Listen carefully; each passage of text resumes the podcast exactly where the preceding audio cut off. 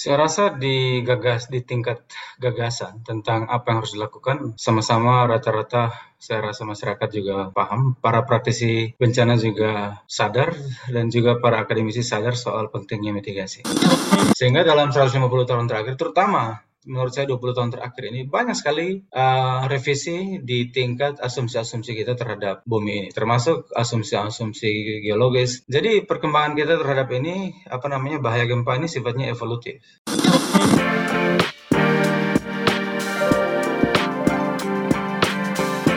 Hai sahabat TCID, kalian sedang mendengarkan podcast Suara Akademia. Ngobrol seru isu terkini bareng akademisi.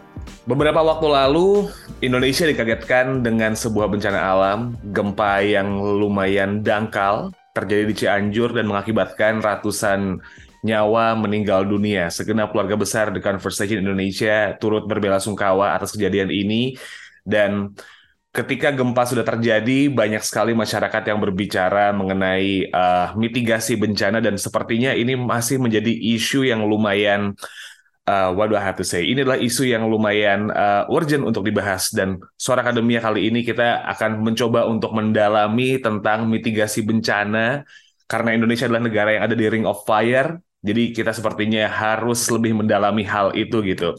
My name is Muhammad Syarif, saya podcast produser dari The Conversation Indonesia dan untuk kali ini kita bakal ngobrol sama Mas Jonathan Lasa dari Charles Darwin University.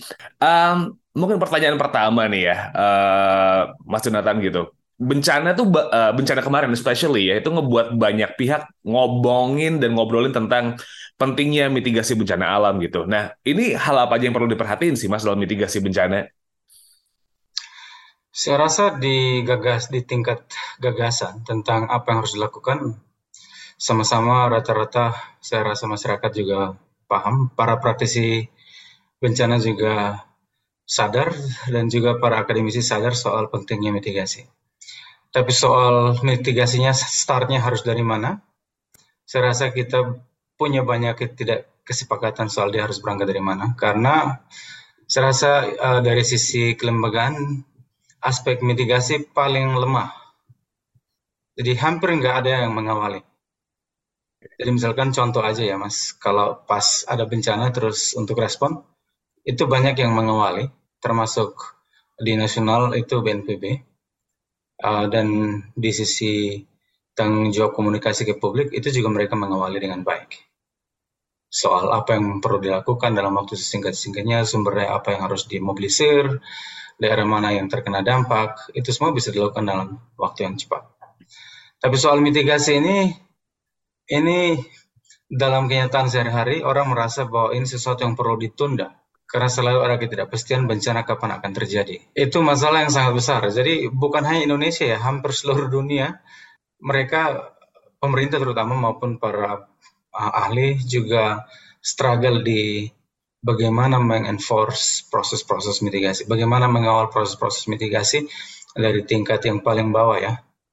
Yang tulisan saya di konversasi kemarin itu saya bicara soal by name by address harusnya sampai ke segitunya. Kalau di Australia begitu.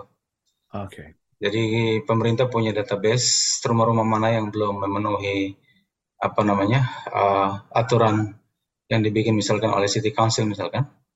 Ya mereka jadi ada masa berlaku uh, daripada semacam kalau bahasa Indonesia kita terjemahkan surut lulus izin mitigasi lah begitu kalau dibahasakan. Ah, okay. ya.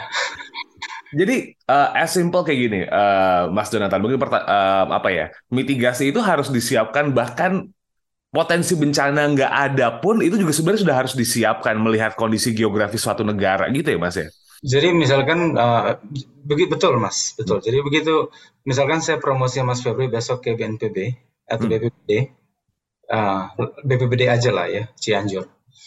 Mas, Mas Febri ditempatkan di bagian prevensi dan mitigasi misalkan tugas pertama Mas Febri itu pertama adalah menginventarisir uh, tingkat bersama tingkat pertama rumah misalkan. Kalau kita bicara soal gempa uh, kalau kita bicara soal siklon misalkan tingkat pertama juga rumah terutama atap-atapnya dinding-dindingnya.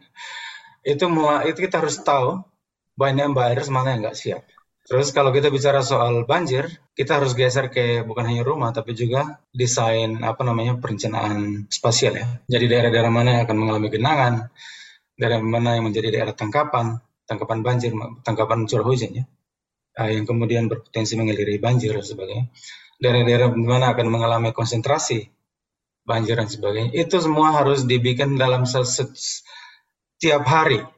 Hmm. Dan nah proses-proses ini diperlukan semacam tindakan birokrasi rutin. Nah, di Indonesia, birokrasi kebencanaan kita ini nggak didesain secara apa namanya sadar, apa istilahnya. Ada kesadaran, misalkan tahun 2018 itu ada muncul surat dari Kemendagri untuk menerapkan minimum apa service standar ya untuk BPBD-nya. Um, tapi di tingkat operasionalisasi itu belum mencerminkan jiwa yang sesungguhnya daripada mitigasi misalnya. Sudah ada upaya ke arah sana dan mereka sadar soal dari 2008 ke 2018 itu 10 tahun ya. Butuh 10 tahun untuk ada kesadaran di tingkat kementerian bahwa ini tidak bisa maju kalau di tingkat daerahnya nggak ada yang jaga gawang dalam skala harian. Jadi ah. perlu pencatatan yang disiplin dari Pemda. Masalahnya sekarang pertanyaan sederhana, siapa yang melakukan itu? Ya. Jadi salah satu yang saya lihat biasa sering dilakukan adalah di bagian perizinan. Hmm. Tapi orang-orang perizinan ini biasa berkaitan dengan yang sekedar administrasi perumahan untuk kepentingan legalnya dan juga kepentingan itu apa retribusi. Ya. Jadi hampir semua proses perizinan kita, terutama yang bagian bag untuk bangunan itu enggak di apa disertai dengan bagaimana memenuhi hak masyarakat untuk mendapat akses pengetahuan tentang mitigasi. Itu baru bagian perizinan mas dan BPBD praktis hampir nggak tahu peran yang jelas apa yang harus dia bikin di bagian situ. Hmm. Karena ini dianggap tupoksinya PU misalkan. Hmm. Sedangkan PU tidak punya spirit operasi seperti BPBD.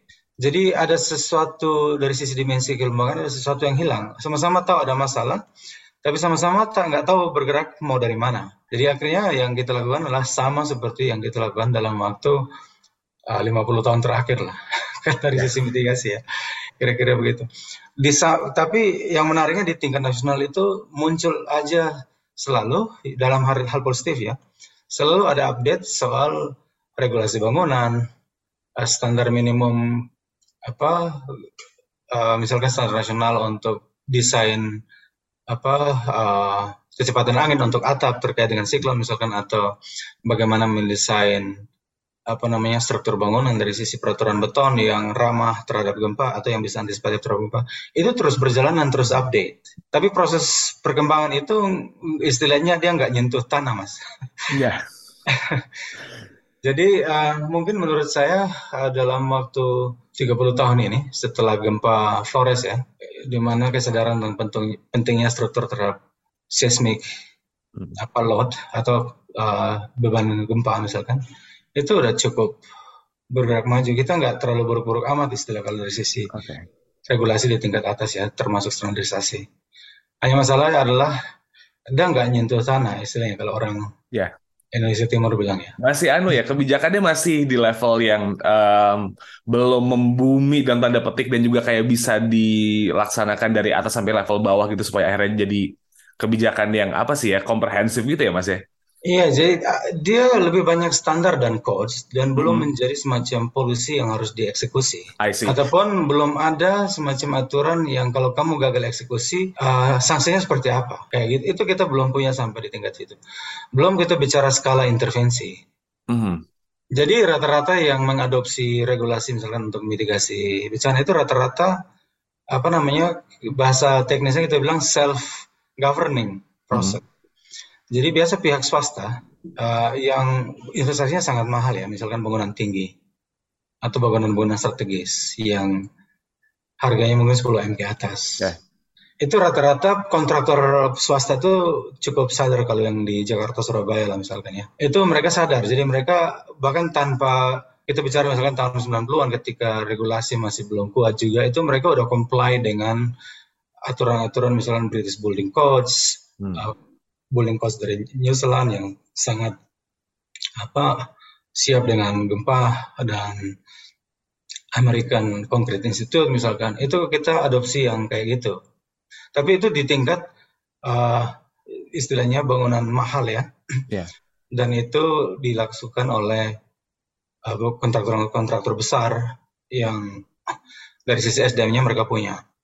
Tapi kalau kita bicara soal kontraktor kecil di daerah semakin kita ke daerah semakin dan daerahnya jangan dibayangkan jauh-jauh keluar dari Jakarta aja ke yeah. Cianjur ataupun kalau kemarin saya sempat ke Jawa Tengah misalkan daerah seperti Rembang dan sebagainya yeah. proses bangun rumahnya masih model sama jadi ya.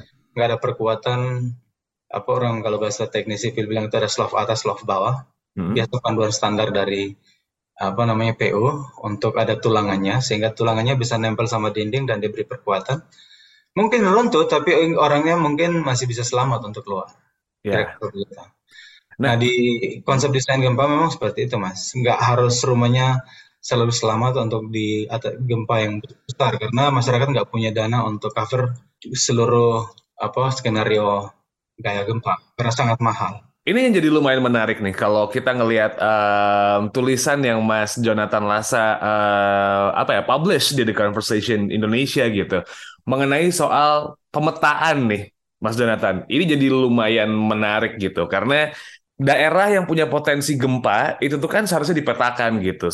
Dan pertanyaannya adalah sejauh mana uh, pemerintah atau mungkin apa ya institusi yang memang terkait gitu memetakan daerah yang berpotensi terjadi gempa dan apakah sebenarnya Indonesia ini, ini sudah uh, bagus memetakannya dan daerah-daerah tersebut yang dipetakan ini rawan gempa tuh udah cukup bagus belum sih dalam persiapan mitigasinya nih mas? Jadi mungkin saya mulai dari konteks ya mas. Hmm konteks pertama yang saya mau ngajak bawa adalah umur bumi dulu lah. Umur bumi ini udah kalau pakai sains belasan ribu, belasan miliar tahun ya. ya. Sejarah manusia mungkin orang bilang kalau tarik Homo sapiens atau Homo sebelumnya itu mungkin jutaan tahun lah, nggak lebih dari 4 juta atau satu juta tahun. Saya lupa persis. Tapi sejarah Homo sapiens minimal 200 ribu tahun lah ya. Ini saat di mana kita belajar memahami dunia di mana kita tinggal. Dalam waktu 200 ribu tahun Homo sapiens itu kita baru uh, mencoba untuk observasi peristiwa-peristiwa yang ada yang kita tinggal di dalamnya. Ini baru 150 tahun terakhir, Mas. Sehingga dalam 150 tahun terakhir, terutama menurut saya 20 tahun terakhir ini banyak sekali uh, revisi di tingkat asumsi-asumsi kita terhadap bumi ini, termasuk asumsi-asumsi geologis, jadi kita bergerak kalau kita belajar apa namanya seismic uh, map di tahun 90-an ketika saya kuliah, itu kita masih belajar sangat makro istilahnya. Saat itu udah ada peta. Jadi daerah-daerah yang kita anggap bebas daripada gempa itu salah satunya Pulau Timur misalkan. Ya. Saat itu yang kita percaya. Tapi yang cukup sangat bebas itu kita anggap Kalimantan. Hmm. Setelah kita bergerak ke sini, ternyata kita merasa bahwa daerah-daerah yang kita anggap nggak bebas ini, uh, eh, sorry, yang kita anggap bebas ini ternyata hmm. punya uh, masalah yang cukup serius karena pemahaman kita bertambah, instrumen kita lebih canggih, lebih sensitif. Jadi perkembangan kita terhadap ini, apa namanya, bahaya gempa ini sifatnya evolutif. Nah dalam lima tahun terakhir ini, terutama di 2017 misalkan, pemerintah datang dengan sebuah peta yang lebih komprehensif. Ini upaya sebenarnya udah yang terjadi setelah Indian Ocean Tsunami lah. Udah ada beberapa kali revisi sebelumnya di Indonesia Barat, kemudian 2017 saya rasa itu kawan-kawan dari LIPI saat itu dan teman-teman dari BPT mungkin mengcover hampir seluruh negara. Mungkin di tingkat kepuasan yang sifatnya mikrosonasi mungkin belum terlalu memuaskan ya. Hmm. Uh, karena itu butuh riset lebih dalam, ada karakteristik mikrosonasi, dan itu biasa bisa dijelaskan ketika kejadiannya terjadi seperti Cianjur, kemudian ada penjelasan, oh mungkin ada yang ada yang ada karakteristik lokal, okay. uh, patahan lokal dan sebagainya model penjelasan seperti itu akan terus terjadi. Karena bumi ini usianya jauh lebih tua dan kita memang baru punya kesempatan untuk memantau di tingkat yang lebih mikro. Tapi secara umum saya merasa cukup, Mas. Okay. Cukup untuk memandu bagaimana daerah-daerah ini uh, bisa mulai berpikir soal bagaimana mitigasi gempa. Prinsipnya itu no regret dalam desain. Jadi dalam desain itu kita nggak harus tahu detail soal karakteristik apa kegempaannya tahu lebih baik ya tapi yeah. kan kita biasanya tahu knowing ini setelah after events gitu loh hmm. Nah sebelum event kalau kita mau bangun rumah kita nggak bisa suruh orang tunggu dong terlalu lama. Yang bisa kita lakukan adalah no regret aja dari seluruh konsep tentang tata laksana pengerjaan bangunan yang ramah pada gempa itu diterapkan aja. Jadi lumayan menarik nih. Artinya kalau kita berbicara soal pemetaan, setiap daerah punya karakteristik yang cukup unik yang harus di Mungkin BNPB itu membuat aturan secara general, BPBD yang mungkin memang buat memitigasi itu punya kayak semacam apa ya perbedaan dari masing-masing daerah karena every region tuh punya something yang unik gitu kurang lebih. Ya jadi itu juga menarik yang Mas bilang. Jadi misalkan kalau besok BNPB bikin aturan, aturan itu nggak serta merta bisa diikuti oleh BPBD. Mm -hmm. Kalau BPBD itu ada secara jalur vertikal dia reporting ke Kementerian Dalam Negeri bukan BNPB. Jadi ada semacam ide yang sudah bergerak tapi belum sempat dilaksanakan, hanya baru muncul ketika COVID. Ya ini peraturan bersama para menteri, bisa peraturan bersama tiga menteri atau SK bersama kementerian ya. Dari sisi ini, dari sisi Kementerian misalkan dengan BNPB dan juga mungkin satu menteri lagi PO misalkan untuk membuat semacam SOP uh, dalam sisi pemantauan rumah di daerah, pembangunan rumah di daerah. Hmm. Tapi uh, kita punya isu yang memang uh, dari sisi regulasi satu, dari sisi SDM di BPBD juga satu hal. Jadi uh, Mas tahu sendiri kalau rekrutmen di daerah itu kadang-kadang nggak mengikuti kebutuhan-kebutuhan mitigasi ini. Dan juga uh, semakin kita lihat rotasi, bukan rotasi ya istilahnya itu turnover staff ataupun mutasi ya bahasa yeah. PNS-nya. Hmm. Itu juga sangat besar. Itu biasa mengganggu sekali proses-proses stabilitas di BPBD-nya. Nah, sejauh ini BPBD menurut saya nggak punya mandat sampai kepada mengecek rumahnya tahan gempa atau enggak. Itu dia oh, belum. Okay. Itu butuh regulasi yang solid dari SK Menteri bersama atau surat keputusan Menteri uh, bersama ya. Hmm. Jadi, uh, jadi kita punya tugas yang besar ini satu di regulasi. Belum ada kejelasan soal eksekusi. Uh, karena itu semacam diberikan ke jadi begini ketika uh, peta peta peta peta nasional dibikin misalkan. Ya. Atau peta yang skalanya udah nasional. Jadi uh, terkait dengan uh, kegempaan misalkan. Hmm. menurut saya itu cukup. Tapi kelemahannya adalah itu biasa nggak diikuti dengan kemampuan eksekutif di tingkat yang saya bilang. By name by address. Hmm. Ya, jadi memang um, kalau kita berbicara soal uh, mitigasi, mungkin tadi um, jadi lumayan menarik. Karena kita harus juga melihat bagaimana regulasi itu uh, dipersiapkan gitu. Dan selain regulasi nih, uh, Mas Jonathan, langkah apa lagi yang harus disiapin sama pemerintah buat mengantisipasi dan juga mitigasi bencana? Ya, jadi kadang-kadang uh, itu kalau um, kalau kita pendekatannya mengkomunikasikan risiko. Memang ada semacam tendensi untuk takut bahwa masyarakat akan panik dan sebagainya. Tapi bagaimana, membuat kepanikan itu menjadi sesuatu yang produktif, itu biasa kita uh, selesai di sana. Jadi saya rasa setiap bencana itu sebagai momentum untuk kita bicara soal ini. Dan pintu masuknya menurut saya ada beberapa ya. Hmm. Pintu masuk pertama itu ketika terjadi bencana kan biasa memang konsentrasi pemerintah kita masih ke respon. Setelah respon nanti akan masuk ke recovery. Hmm. Nah biasa di proses pengawalan ke recovery ini uh, pilihannya biasa dua ya, tapi yang paling umum mainstreamnya satu. Jadi pemerintah yang nanti sewa kontraktor untuk bangun rumah yang ada. Nah proses-proses kalau menurut teman-teman NGO, proses-proses recovery ini justru sebenarnya kesempatan utama untuk mengajarkan pemilik rumahnya berpikir soal bagaimana membangun rumah yang tahan gempa misalnya. Hmm. Dan itu kalau kita lihat dari teman-teman NGO yang eksperimen cukup banyak. Transisi yang kedua itu biasa di preparedness. Preparedness ini harusnya kita masukin mitigasi ya. Dan biasa kalau untuk rumah ada dua terhadap gempa ya. Pertama bangun ulang. Jadi saya ingat pelajaran teknik sipil kita di Unika Kupang setelah tsunami itu tahun 92 itu kita survei blok-blok perumahan di Kota Kupang dan kita tentukan daerah mana yang menurut kita masih uh, perlu intervensi.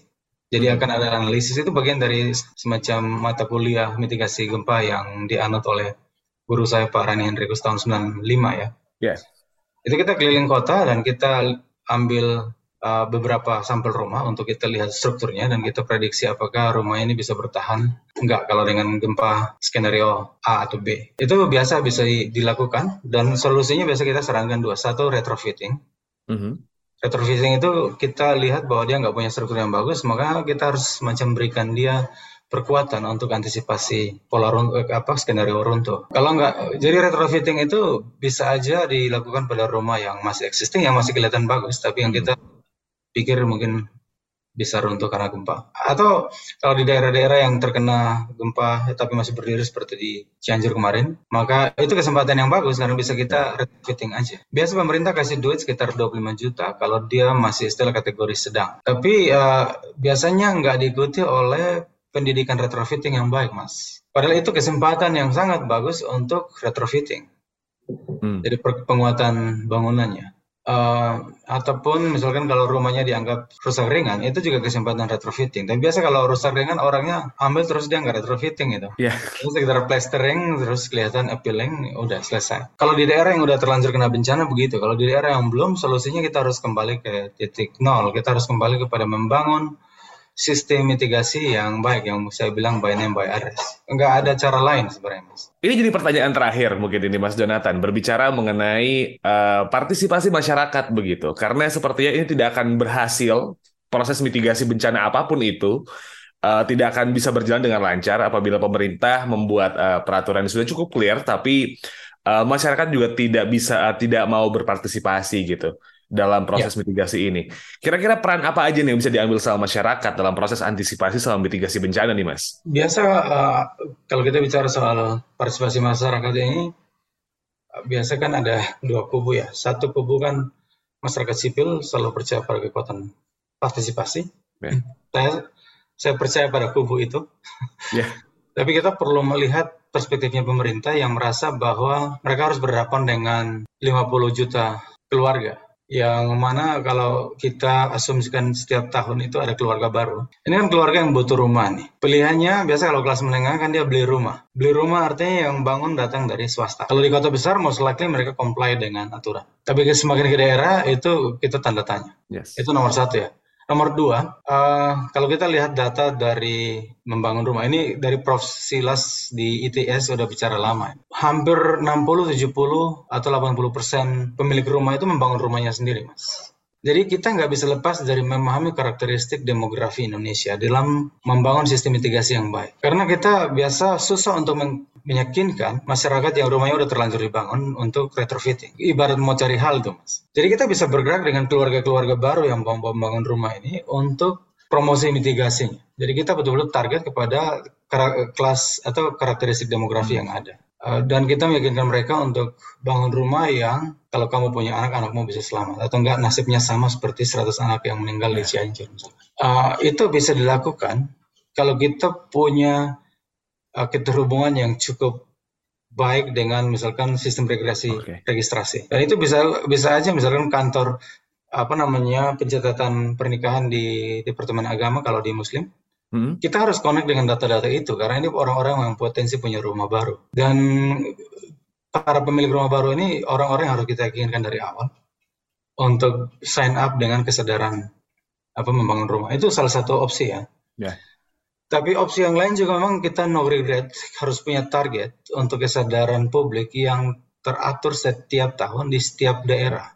Jadi harus ada semacam kampanye publik yang masif.